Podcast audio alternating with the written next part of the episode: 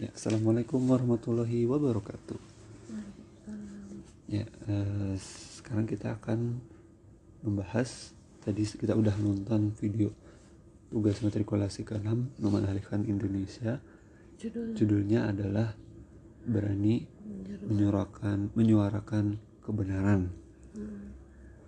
Ya, jadi intinya dari video itu bahwa di dalam kisah Musa alaihi salam uh, disebutkan bahwa ada seorang laki-laki dari dinasti Firaun yang menyuarakan kebenarannya ya di kepada Firaun uh, walaupun walaupun dia itu mempertaruhkan posisi dia gitu maksudnya uh, jabatan dia sebagai seorang uh, Jenderal. jenderal gitu ya atau kepala polisi atau apa pun itu dia berani mengatakan kepada Firaun bahwa uh, Musa itu tuh apa jangan jangan jangan janganlah membunuh Musa karena Musa tuh sebenarnya dia men- kan cerita ceritanya dulu biar lebih dramatis oh, iya. ya lagi pertemuan rahasia nih pertemuan bikin makar nih gimana mm, mau- men- apa mengalahkan musuh nih bayangin Heeh, ini iya. lagi mau ngalahin eh, rapat rapat penting buat eh, strategi mengalahkan musuh Hmm. Terus tiba-tiba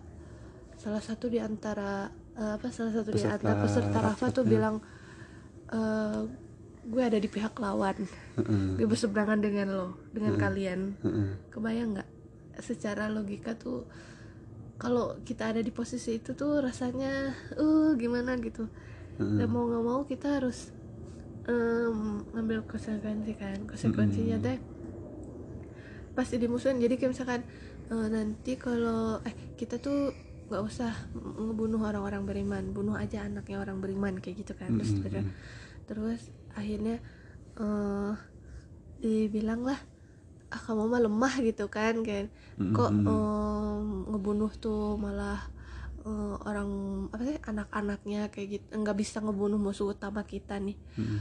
Eh, nah kan itu yang ngomong jenderal yang sebenarnya Mm-mm. muslim karena dia kayak eh, kayak kayak wah gue lagi di posisi nggak aman nih seorang jenderal eh, ngomong kayak gitu gitu terus dia bilang enggak kok aku mah lagi menyuarakan kebenaran itu kan untuk kepentingan kayak bangsa kita juga gitu Mm-mm. Nah di situ kelihatan seorang Fir'aun tuh sebenarnya nggak nggak nggak punya apa sih? nggak punya kekuat Uh-uh. kekuatan malah sebenarnya Iya. menunjukkan dia itu lemah gitu. Uh-uh. iya jadi eh, Terus Si- karena di, si Fir'aunnya lagi posisi lemah, Fir'aunnya ngomongnya kayak gimana? eh, ah, ya janganlah kamu nanti si Musa tuh mau nukar nukar agama kalian loh. Nanti dia malah berbuat kerusakan yang malah jadi apa eh, Firaun malah menuduh Musa berbuat kerusakan. Padahal yang berbuat kerusakan itu justru sebenarnya ya Firaun gitu kan. Dia udah membunuh membunuh bayi-bayi Bani Israel terus memperbudak Bani Israel bikin bangunan-bangunan Enggak, ya kan ya aku sebenarnya buat buat kebenaran kok. Nah, Hmm. eh, aku aku sendiri yang bakal ngebunuh Musa secara langsung gitu. Hmm. Maksudnya eh, di situ tuh para jen para militer tuh kayak udah ngeremehin eh si si Fir'aun ini ke presiden teh kumaha iya teh eh, musuh utamanya teh kayak nggak berani gitu Hmm, kan hmm, hmm. Nggak berani sama musuh utama. Eh dia mah lemah kayak gitu kan. Eh, pa- cuman ngandelin kita doang gitu kan. Hmm, hmm. dari situ dia kayak ngerasa wah gue kayak dikatain lemah nih sama orang-orang yang ngelindungin gue gitu kan.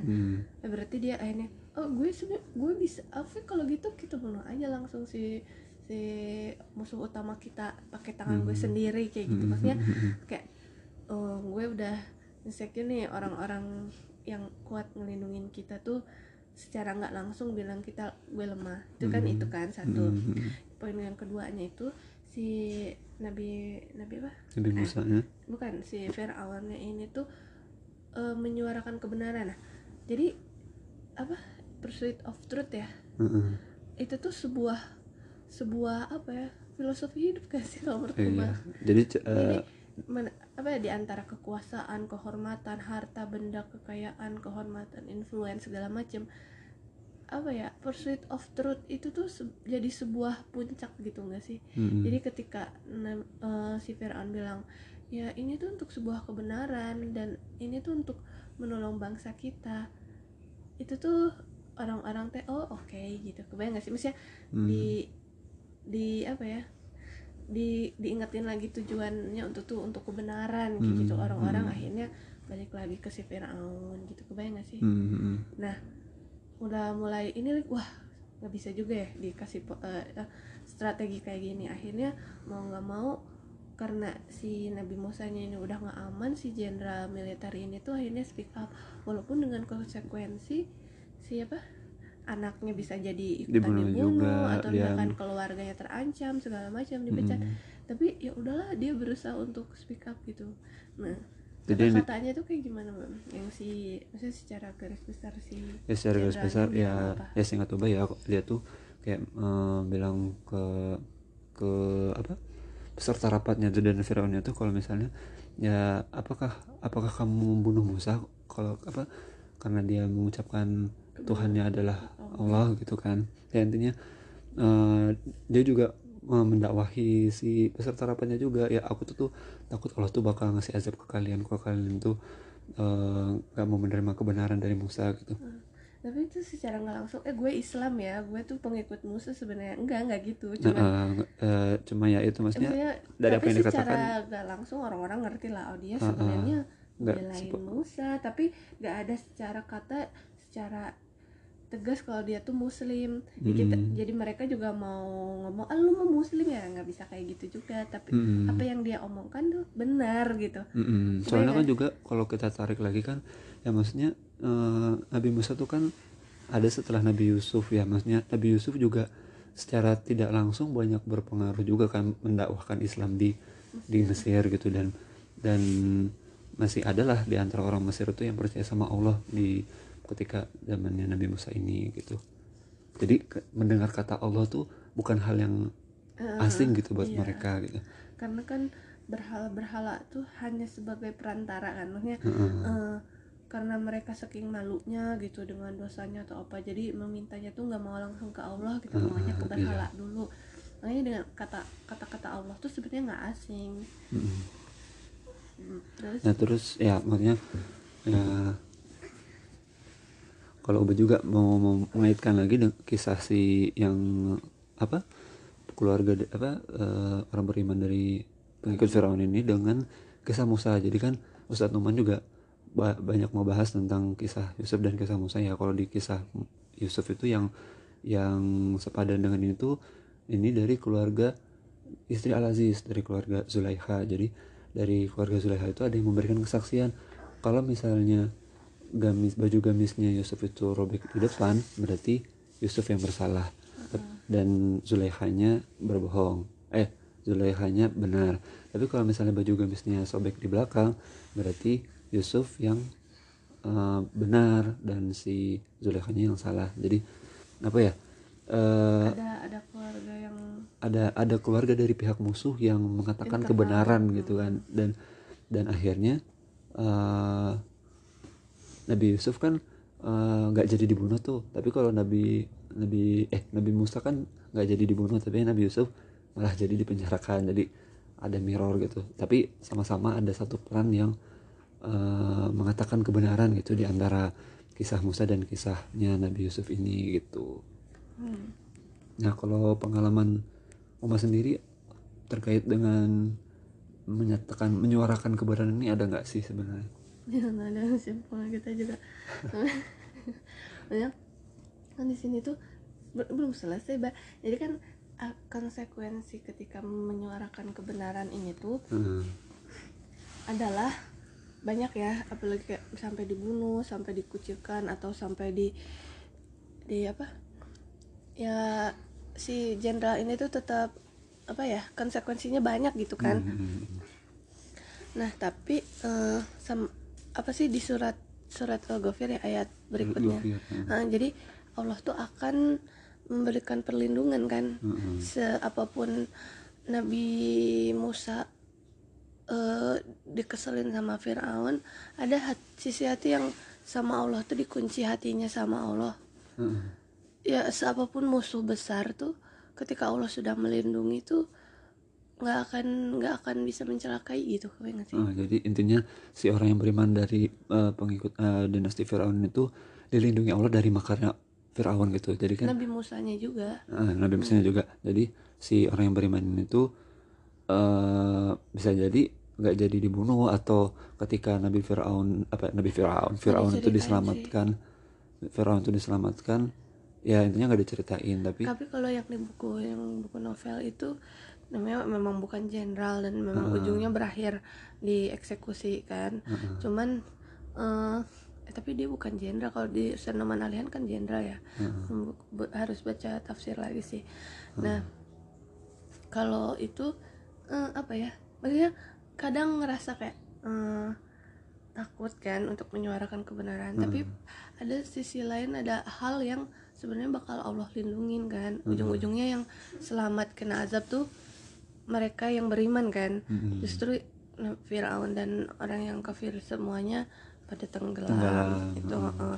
sama juga diingetin lagi di akhir ayat tuh ada percakapan tentang orang-orang lemah di eh, percakapan orang-orang di neraka berdebat antara orang kafir dengan orang lemah. Nah orang lemah ini orang kenapa kuat dan orang yang lemah. Orang kuat dan orang lemah di dalam neraka kan? Iya. Eh, mereka teh kesel kan maksudnya gue tuh orang lemah gitu kenapa gue harus ikut ke neraka juga karena Hmm.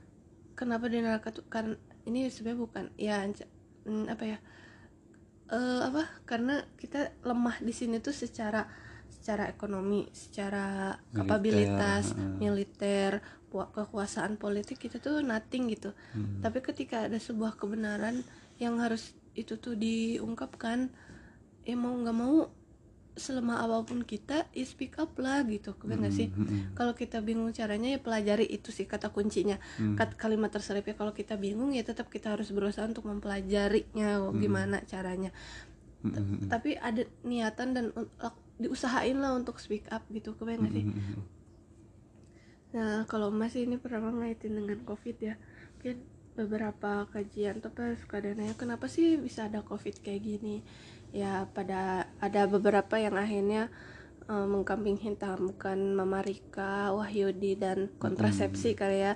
Jadi eh, kalau secara pribadi sih lebih lebih baik deh kayak ya udah kita introspeksi diri aja nggak sih kayak Hmm, ketika yang kisah itu kan ketika ada sebuah kemungkaran karena kitanya nggak nggak speak up saking banyak banget kemungkarannya gitu. Kebayang nggak? Sampai jadi pandemi kan? Yang mau ngomong kita juga kena azab.